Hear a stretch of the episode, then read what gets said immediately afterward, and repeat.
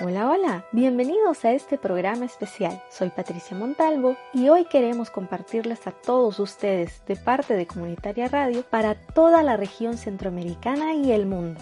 También te acompaña Vladimir Saldaña y es que a pesar de que se ha sufrido mucho durante todo este tiempo por la pandemia, también ha sido más notorio el deterioro ambiental al que nos hemos enfrentado día con día en los distintos países de la región y a nivel mundial, pero en momentos de crisis es cuando más debemos de ser conscientes de lo que nos rodea. Es por eso que llamamos a este programa por la recuperación del medio ambiente en momentos de crisis y esperanza, un programa dedicado al medio ambiente con la colaboración de todas las radios involucradas en Comunitaria Radio.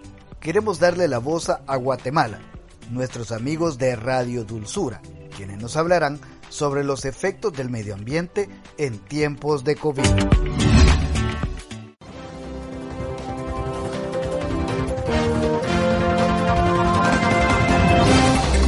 Un saludo para el amable auditorio de Dulzura Estéreo, su radio comunitaria, que transmite en el municipio de Río Blanco, departamento de San Marcos, Guatemala. Les acompaña Melesio de León, que hablar del medio ambiente en tiempos de COVID-19 fue algo inesperado para el mundo entero.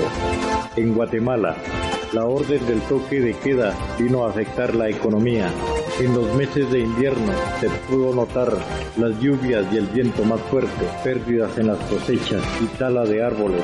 El huracán ETA y huracán Yota definitivamente provocaron más daños, pérdidas humanas, viviendas, animales, pero el cambio de clima continúa. Hoy en día los campesinos afirman que el calor es más intenso, también los días nublados son más fríos. Los cambios de clima afectan la salud de muchas personas, es ahí donde tenemos que prepararnos. Eso sí, el coronavirus, además de ser una amenaza para la salud pública, se está convirtiendo en una amenaza real para el medio ambiente. Compartió para ustedes Melesio de León en Radio Dulzura 95.7 FM, Socia Activa de Amar, Guatemala.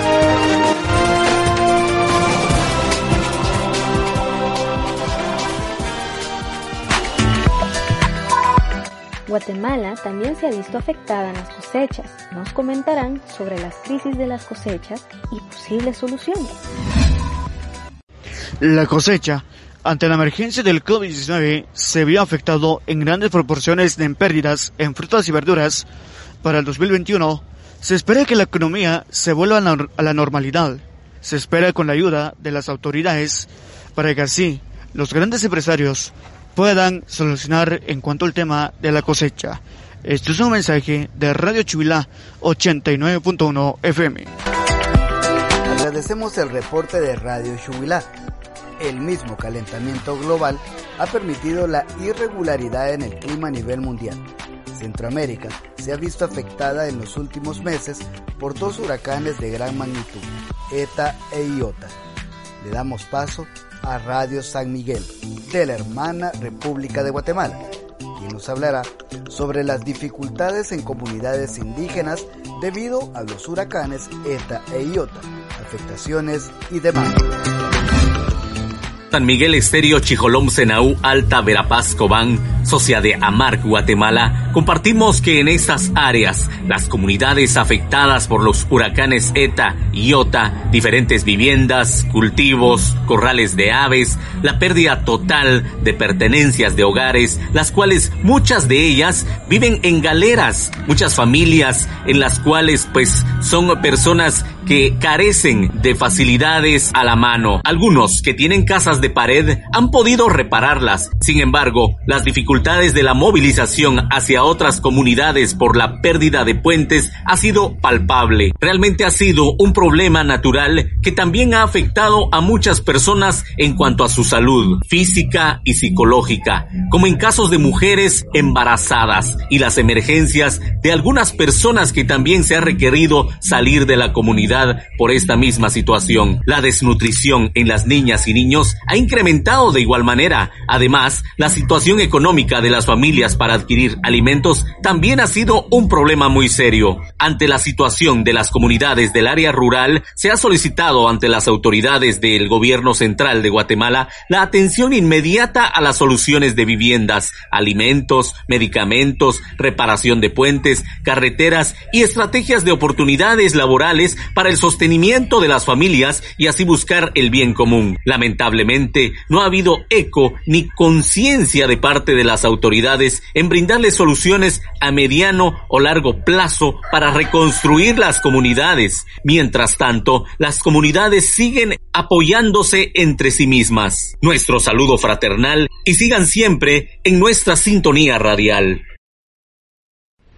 Desde AgTV, Santiago Atitlán, Guatemala, les compartimos esta canción de la artista guatemalteca Sara Kuruchich, Corazón de Flores.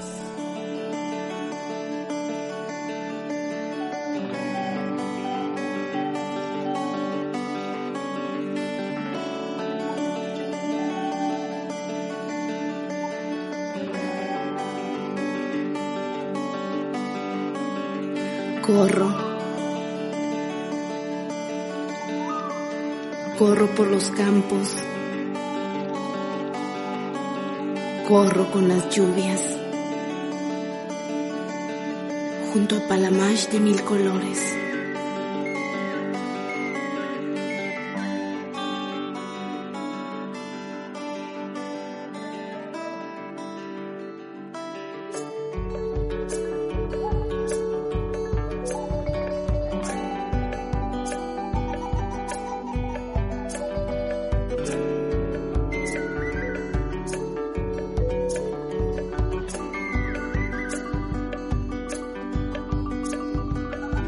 Siento el danzar del tiempo con los sueños. Siento el viento junto a los retoños de los suelos. Escucho sutilas hojas la tierra palpar. Vida, sueños. Esperanza, pasión, color, música. Es lo que escucho. Es lo que siento. Es lo que quiero. Son las montañas, la naturaleza, los ríos, los pueblos.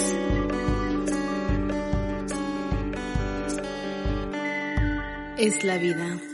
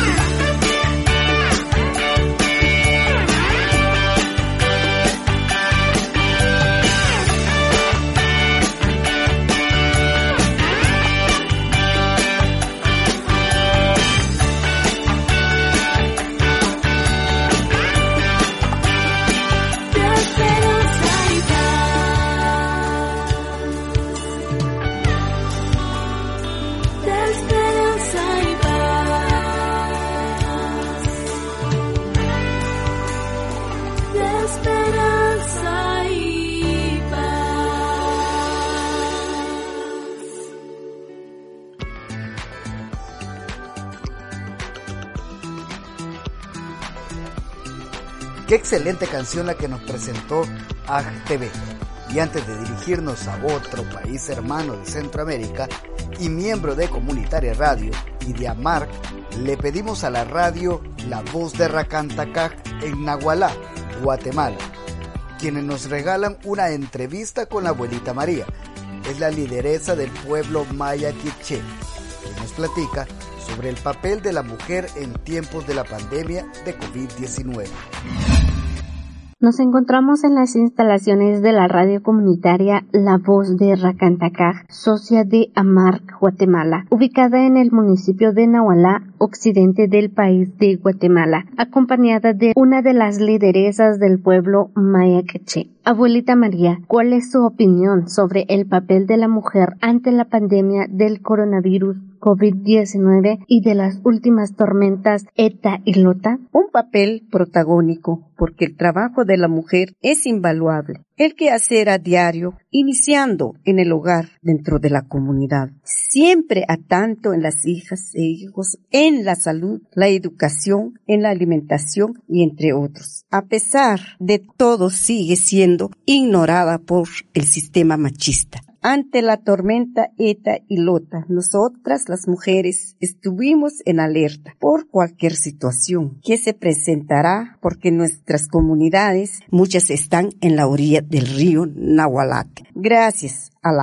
En nuestra jurisdicción no tuvimos daños después de la tormenta en lugar de calma. En la actualidad estamos viviendo ante el incremento de los precios de los productos básicos. Esto nos está afectando económicamente. Si no nos mata la pandemia ni la tormenta, pero sí nos mata el alza del costo de la canasta básica, porque no hay una política estratégica del Estado en ayudar a las comunidades. Solo ha habido corrupción. Abuelita, ¿qué podemos recomendar a nuestras comunidades quienes nos están sintonizando para enfrentar esta situación? Educarnos a través de la la sabiduría de las abuelas para que haya igualdad de derechos. Fortalecer nuestros huertos familiares en la siembra de hortalizas y semillas de plantas medicinales, porque los costos de los medicamentos químicos son altos. No podemos cubrirlas con lo que ganamos económicamente a diario, por no contar con trabajo fijos apenas nos alcanza para las tortillas, que haya conciencia y políticas para contrarrestar esta situación. Además, que nos den nuestro espacio y el respeto a nuestros derechos, que no haya más discriminación y violaciones a nuestros derechos como mujeres. Gracias, abuelita María. Sigamos en sintonía de la programación de Comunitaria Radio. Somos una sola nación de cinco países unidos bajo el mismo dolor economía y muchas crisis que nos llevan a creer en nosotros mismos. Nicaragua vive día a día esta crisis de salud y económica. Le damos el paso a la radio Voz de Nicaragua para que nos comente sobre los recursos y soluciones ambientales en crisis de salud y climáticas. Familias lo perdieron casi todo el rostro que dejó el huracán ETA en su paso por los pueblos indígenas de la costa caribe norte de Nicaragua. Fue un lunes 2 de noviembre cuando el huracán ETA empezaba a destruir viviendas en Puerto Cabeza, costa Caribe Norte. Algunas poblaciones fueron evacuadas de emergencia por algunas instituciones del Estado, mientras que otras se metieron a hoyos para no sufrir los estragos del inesperado huracán. No había energía eléctrica, agua y tampoco recursos para sobrevivir. Fue una completa odisea para quienes vivieron ese momento. Muchas familias incluso ni sabían que un huracán estaba próximo a las costas nortes de Nicaragua. En menos de una semana el huracán se degradó a categoría 1, mientras continuaban los fuertes aguaceros provocados por la depresión tropical en casi todo el territorio nicaragüense. Las cifras de muerte en Centroamérica fueron altas. Tras la degradación del huracán, miles de familias de la costa caribe norte volvieron hasta donde están sus casas e intentan construirlas. Algunas contaron cómo fue sobrevivir a un huracán y cómo se sienten al volver a sus hogares destrozados. De 800 familias en un albergue de Bilgo y Puerto Cabeza, más de 400 decidieron irse a otro sitio porque no había suficientes recursos prefirieron esperar en los hoyos cavados hasta que el huracán pasara. Los se arrancaban uno por uno, la casa no aguantaba. Fuimos atrás de las casas en pleno huracán, relató uno de los pobladores afectados. Brisa Bucardo es periodista independiente de Vilgo y Puerto Cabezas y contó que el huracán que ha golpeado los pueblos indígenas ha sido un golpe muy duro porque somos una región bastante pobre en cuanto a recursos económicos. Cuando se estaba por formar el huracán en las costas, Brisa Bucardo destacó que les tomó por sorpresa cuando supieron que serían evacuados por la alerta roja. Las viviendas de quienes viven en las casas son de maderas, tambos, champas y encimas de agua. Son muy vulnerables porque los terrenos son húmedos. Los pueblos indígenas son en muchas ocasiones pueblos olvidados por la sociedad nicaragüense. Por eso se hace importante tomarles en cuenta y promover que cumplan sus derechos humanos. A muchas personas, incluso en estado de emergencia, se les fue negado el acceso a la comida. La falta de acceso a la información, invasión de tierras y desigualdades solo son una parte del problema en las comunidades indígenas. Ahora, con la llegada del huracán, empeoró. Bucardo hizo peticiones a las autoridades gubernamentales a que apoye a la gente necesitada y que sufrió los estragos del huracán. Hay niñez desamparada, contaminación, desastre en la naturaleza, muerte de especies marinas y familias que lo perdieron casi todo. Este es el rostro que dejó el huracán Eta y Iota en su paso por los pueblos indígenas de la costa caribe norte de Nicaragua. Muchos intentan remendar sus viviendas azotadas por los fuertes vientos y lluvias. Desnudar la política nacional de cada país centroamericano no ha sido solo gracias al esfuerzo de la población, sino también las crisis climáticas y de salud durante este año los ha dejado más al descubierto. Le damos la palabra a la radio Camoapa, Nicaragua, para que nos hable sobre vulnerabilidades de zonas territoriales afectadas durante este tiempo de crisis mundial. Preocupaciones tras el paso de huracanes en Nicaragua. En menos de dos semanas Nicaragua sufrió el embate de dos potentes huracanes el pasado mes de noviembre. La zona más afectada fueron las del Caribe Norte y los pueblos de la zona central norte del país. Las autoridades hablan de daños en más de mil viviendas y atribuyen más de una decena de muertes al impacto de los eventos naturales. En la zona central de Nicaragua, las afectaciones fueron menores, pero el rastro de los huracanes puede observarse en los cerros y las riberas de los ríos, debido a los deslaves, los desbordes que afectaron a varias comunidades del departamento de Huaco. En el Cerro Mombachito, ubicado en la periferia noroeste de la ciudad de Camuapa, se puede observar más de 15 deslaves, algunos de tamaños considerables, cuyo revenido de tierra quedó a escasos metros de varias viviendas rurales. El líder comunitario José Luis Picado se mostró sorprendido por el impacto de las lluvias, especialmente las provocadas por el huracán Iota, y lamentó que ninguna autoridad se presentara en las comunidades de Mombachito y Mombacho para valorar los niveles de riesgo y la vulnerabilidad de las familias. En otro sector del departamento de Huaco, en comunidades del municipio San Lorenzo, el impacto fue severo. Estuvo asociado con el desborde del río Tecolostote, que afectó a varias familias y causó daño en viviendas y cultivos. El joven Darwin Vicente Urbina explicó que el paso del huracán Iota dejó pérdidas principalmente en los cultivos. Aquí nosotros nos dedicamos a agricultura, perdimos este maíz, teníamos chiltoma, sembrada, este ayote, de todo pues, de todo un poco. Sí, un banco de, teníamos una cebolla que, perdimos este, como 7 mil invertimos, se nos llevó alambre, todito. Esta zona del país es agropecuaria y las lluvias provocaron una leve disminución de leche, pero sin mayores consideraciones, comentó el ingeniero Francisco Aragón, presidente de la cooperativa láctea Masiguito. Lo que sí ha habido es también una afectación en el, ganado, lógicamente con, tanto frío, pues que se da tantos días de que no se miraba el sol las vacas se ponen chillizas y por ende bajan la producción que más o menos eh, calculamos que es alrededor del 5% lo que se nos bajó. La gente recordará el paso de los huracanes por las muertes, los daños materiales y esa particularidad de haber cruzado la misma franja del territorio nacional en menos de 15 días. Este fue un reporte de Radio Camuapa para colegas de radios centroamericanas. Queremos darle la voz a Radio Onda Local de Nicaragua. Nos presenta la condición de Ginacoteca tras el paso de los huracanes.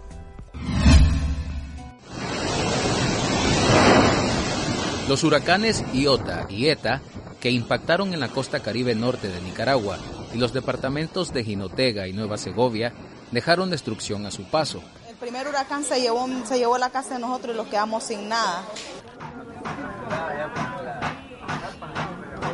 La comunidad misquita de Halover quedó partida en dos. Después del paso del huracán Iota, las viviendas fueron arrasadas. Huausta y Guaguabar, también comunidades misquitas, fueron destruidas. Acá no hay agua, no hay comida, no hay medicamentos. Las familias perdieron todo, incluyendo sus cosechas. La mayoría de las familias permanecen en albergues, otras han regresado para volver a levantar sus comunidades. Yomari Budier Velázquez, de la comunidad de Halover, cuenta que su comunidad era un paraíso, una barra de tierra ubicada entre una laguna y el mar. Las casas fueron arrasadas, igual que los cocos y las palmeras.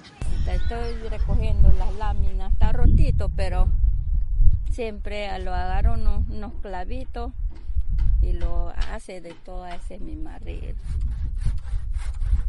En Huanjuta, la familia de Elsie Padilla reconstruye su casa con unos pedazos de tabla y zinc. Cuando venimos de la ETA era este, Solo las casas estaban caídas, entonces la gente solo estaba agarrando las tablitas que estaban caídas, estaban componiendo, algunos solo los techos lo habían llevado, pero ahora sí nos dejó mal de verdad. No hay agua, ahora estamos haciendo unos pocitos, pues sale, pero no es tan, tan dulce el agua. Al menos 3 millones de personas estuvieron expuestas a los huracanes ETA y IOTA en 56 municipios nicaragüenses, según el informe preliminar del régimen de Daniel Ortega. Los daños totales alcanzan los 742 millones de dólares. El informe agrega que 5.800 viviendas fueron afectadas totalmente y unas 38.000 resultaron con daños parciales. El sector educación tuvo un impacto fuerte en la cantidad de aulas y escuelas dañadas, con pérdidas de 41 millones 32 mil dólares. En el sector salud, el régimen calcula unos 12 millones 629 mil dólares. Esto se suma a los daños ocasionados a la economía por la pandemia del COVID-19 y la crisis sociopolítica ocasionada por la represión del régimen de Daniel Ortega contra la ciudadanía nicaragüense desde el 18 de abril de 2018. el poder de la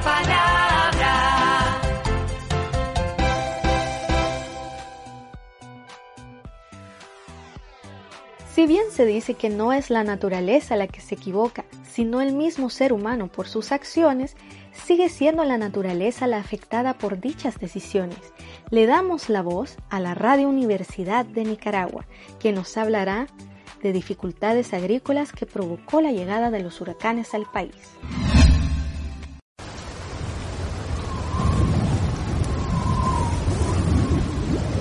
Nicaragua al igual que los demás países de Centroamérica, fue severamente afectada por el paso de los huracanes ETA e IOTA. La Mesa Nacional para Gestión de Riesgo informó que el mayor impacto en cuanto a infraestructura fue en la costa caribe norte. Sin embargo, también en la zona del centro norte y en el Pacífico de Nicaragua hubo daños en medios de vida en agricultura.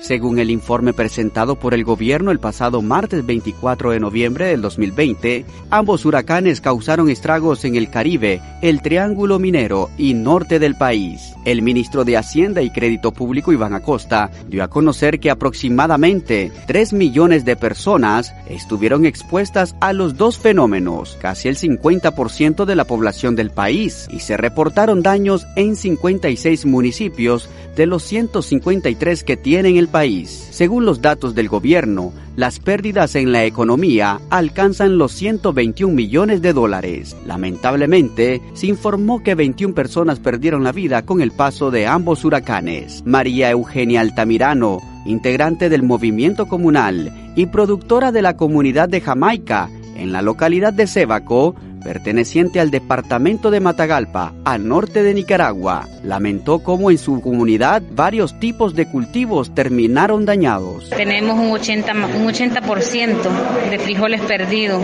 maíz, millón, de chayote, hierbabuena, chicoria, de calala, cipián y tenemos ocho manzanas de tierra que se llevó el río. Entonces no nos esperábamos que el huracán iba a hacer tanto desastre en nuestra comunidad. Organizaciones no gubernamentales como FUMDEC, organización miembro de la Mesa Nacional para la Gestión del Riesgo, entregó el 2 y 3 de diciembre ayuda humanitaria en el municipio de Santa María de Pantasma, en Jinotega, Nicaragua. Los campesinos Santiago Mairena y Raquel Aguilar Cruz, de la comunidad de San Miguel, quienes lo perdieron casi todo, agradecen la ayuda que se les ha brindado. Eso los cae como la gran maravilla de parte del organismo y de Dios que, que los cae también porque realmente uno aquí estamos con las manos cruzadas 子山. Ayuda de por lo menos de la alcaldía que por esta zona no yo no lo he mirado venir a visitarlos a nosotros. Pues este, la ayuda está bien porque nosotros por lo menos nos quedamos sin dinero para comprarle la comida de los niños.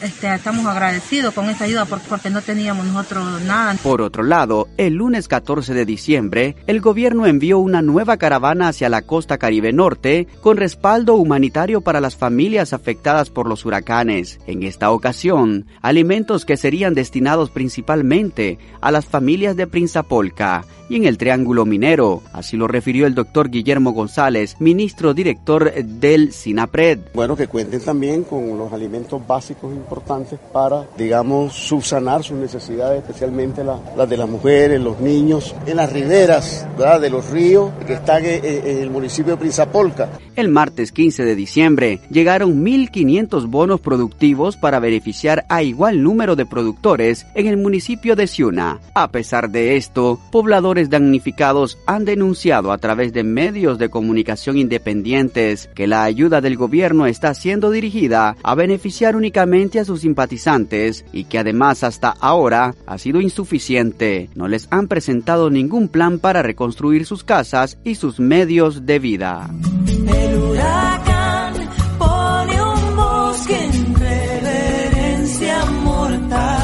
Para este programa especial les informó desde Radio Universidad en Managua, Nicaragua, Freddy Ríos. Dale una luz a este pueblo que ama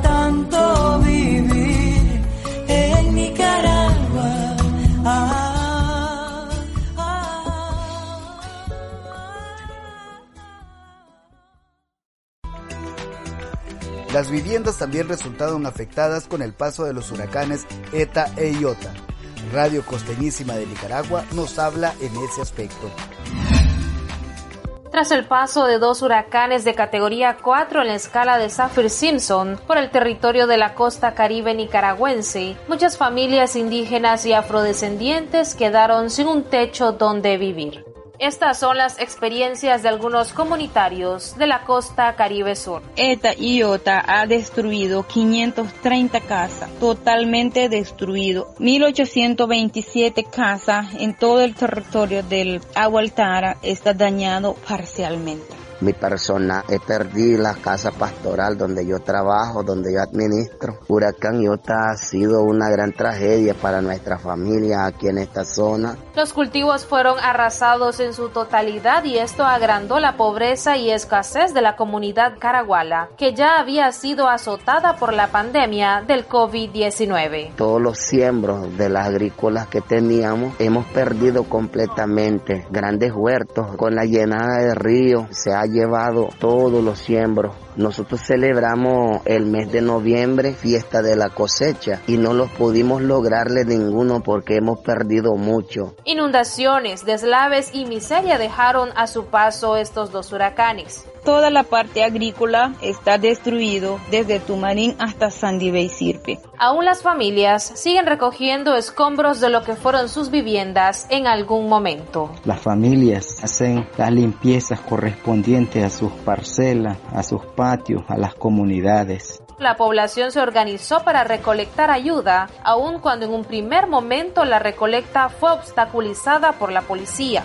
Seguidamente la población se armó de valor y decidió continuar con las obras de recolección y envío de víveres a las familias afectadas. Por nuestros pueblos pequeños, un granito de arena sería de mucha ayuda. Muchas familias son escasos de recursos para construir una casa. Eso solicitan al gobierno central una pronta respuesta. Muchas familias, muchos niños, muchos ancianos tienen que estar posando en las casas de familiares, amistades o debajo de un plástico. Los estragos originados por el paso de estos dos huracanes en menos de 15 días encendieron las alarmas a nivel nacional e internacional. Ha afectado no solamente aquí en Caraguala, sino que nosotros estamos viendo aquí en las otras comunidades como Cheran, Hualpa y los que viven por la orilla del Río Grande, eso están afectados. Esperan la ayuda de organismos o gobierno, sin embargo, no hay respuesta. Este es un reporte de Radio La Costeñísima desde Bluefields. En la tierra cuscatleca, El Salvador, sufrimos en menor grado las afectaciones de Iota y Eta, pero aún así hubo graves situaciones donde Oriente se vio más afectado. Le damos paso a Radio Iscanal de El Salvador para que nos dé un informe sobre el recuento oficial de daños en el paso de Iota y Eta.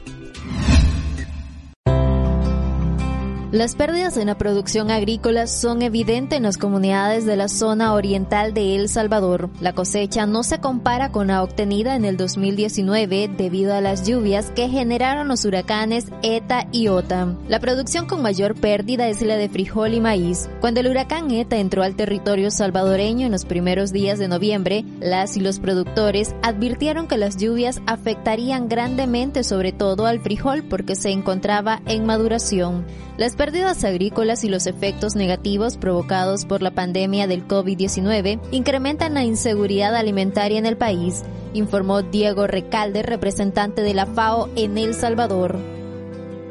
Entonces, la previsión de la situación actual eh, de inseguridad alimentaria, donde se utiliza eh, una metodología internacional que se llama IPC, Integrated Food Security Phase clasificación, o sea, eh, clasificación de, inseguridad alimentaria eh, por fases. Entonces, eh, la actualización que generó el proyecto Progresan SICA con el Ministerio de Salud esta semana nos habla de 690 mil personas que tienen alguna seria dificultad. Estamos hablando de la fase 4 eh, de inseguridad alimentaria, que es ya algo más grave, 95 eh, mil personas eh, en emergencia y 590 mil personas en crisis. y sobre todo afecta principalmente al departamento de Aguachapán.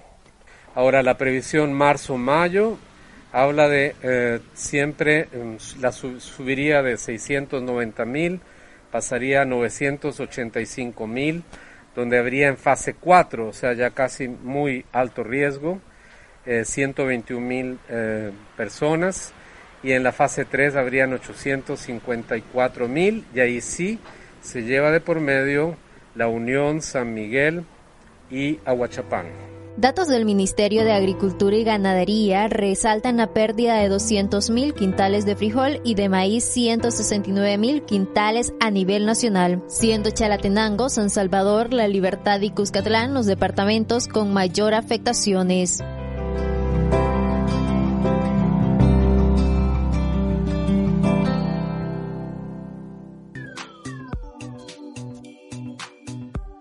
La discriminación social ha creado sectores económicos de unificación por solidaridad, pero a su vez se mantienen brechas digitales marcadas en esta nueva realidad social.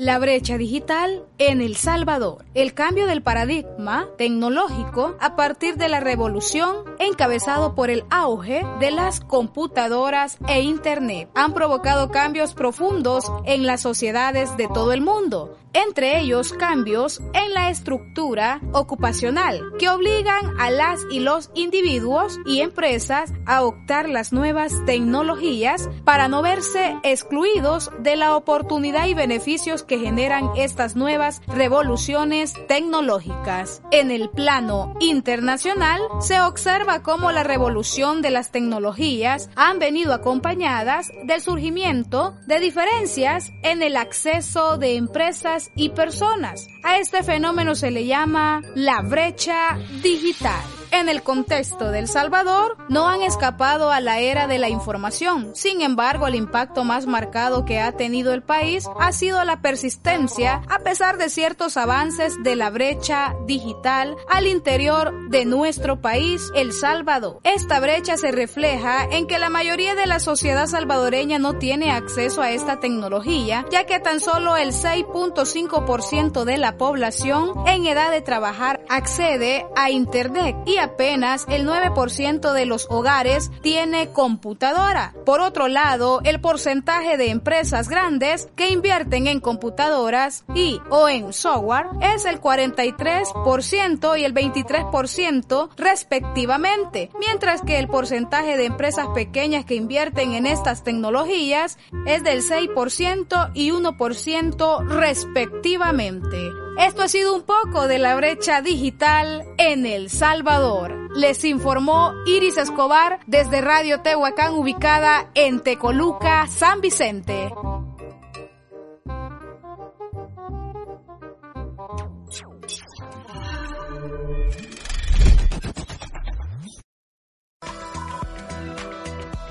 La feria que tuvo lugar en Berlín, Usulután, fue de gran beneficio para muchos agricultores salvadoreños, quienes presentaron sus productos y de esta manera pudieron solventar en alguna medida la parte económica que la pandemia y los huracanes dejó tras su paso. Vino de Jamaica, tostadas, dulce de tamarindo, también tiene vino de pitahaya o pitaya, como le queramos llamar. Tiene yuca por ahí, tiene fresco de Jamaica y de Chaya, muy rico, muy natural. Estos son solo algunos de los productos que fueron puestos a la venta durante la feria e intercambio y degustación de productos locales impulsada por agricultores y grupos de mujeres que forman parte del programa de agricultura sostenible en ocho comunidades del municipio de Berlín en la zona oriental de El Salvador. El programa es impulsado por Cáritas Santiago de María, cuenta con el apoyo internacional de Miserio y tiene como objetivo incrementar la producción de alimentos sanos y de calidad, informa Javier Rivas.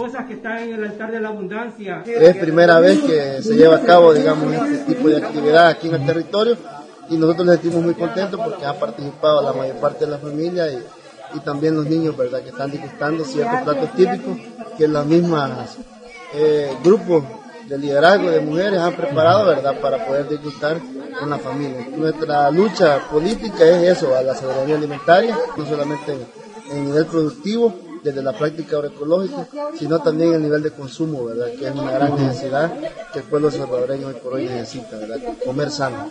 Como parte de la feria se instaló el altar de la abundancia para que las ocho comunidades participantes ofrendaran diferentes productos e intercambiarlos al final del evento. El altar fue adornado con ayotes, frijol, maíz de diferente color, vino elaborado por los grupos de mujeres, tomates, limón, maicillo, mora, chipilín, chaya y muchos productos más que se cultivan y elaboran en las comunidades. Para las y los participantes, gracias al programa de agricultura sostenible, han fortalecido sus conocimientos y mejorado la calidad de los productos que consumen. Cuando yo no en este programa, era el primero en irme a mi parcela, vez de chacorarla le ponía fuego. Y a mí me gustaba ver mi parcela hasta negra, de piles y cenizo. No me gustaba sembrar nada más que maíz y frijoles. Y, y de repente tenía que esperar que el gobierno me diera el paquete. Estando en este programa de la agricultura sostenible, Me siento orgulloso por ese avance y esos logros que hemos logrado. Nos despertaron la mente para que nosotros descubriéramos la importancia que tiene este, el comer más saludable y también nosotros también sembrar nuestros propios cultivos. Este, yo recuerdo que en el 2012, cuando estaba el comité de mujeres, bueno, más antes fue formado, pero yo ingresé más o menos por ese tiempo. Entonces no conocía la importancia de lo que tienen que comer estos montecitos, ¿verdad? Sí, entonces ahora en mi casa hemos sembrado chaya y también pues, eh, cualquier cosa que me dicen es bueno, por eso yo lo rebusco y lo siembro, porque sé que es bueno. Siempre en la, en la parcela tenemos los productos que podemos ir elaborando para irle dando mantenimiento. Por ejemplo, hacemos el bocachi, la composta, los repelentes orgánicos. O sea, ya estamos trabajando meramente con los, con los recursos que nos da la, misma parcela, o sea, cuidando nuestra madre tierra. Y a través de eso, pues, ha venido ampliándose el, el programa con la institución Caritas a nivel de, de todos los cantones de la zona media. Durante la feria también hubo música en vivo y con la canción El amigo que perdí se rindió homenaje a aquellos hombres y mujeres que ya fallecieron, pero que su aporte a la agricultura sostenible se mantiene vivo y está siendo compartido con las nuevas generaciones. Siempre he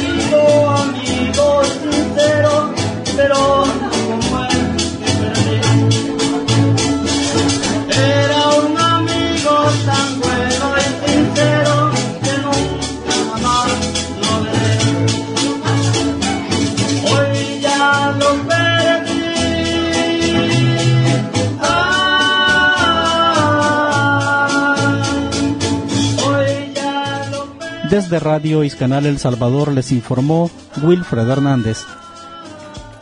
Hemos brindado un programa con mucho cariño para toda la región centroamericana y el mundo, que durante este año ha sido fuertemente golpeada por una crisis de salud, ambiental y económica. Les dejamos un mensaje de solidaridad de parte de la Asociación Mundial de Radios Comunitarios América Latina y el Caribe, AMARC, a Guatemala, Honduras, Nicaragua, El Salvador, Costa Rica y Panamá, unidos como una sola región, donde la radio comunitaria nos complementa para servir a las comunidades y las voces que a veces callan. Muchas gracias a todos y todas y recordemos que solo juntos y juntas saldremos adelante, como países, como personas. Hasta la próxima.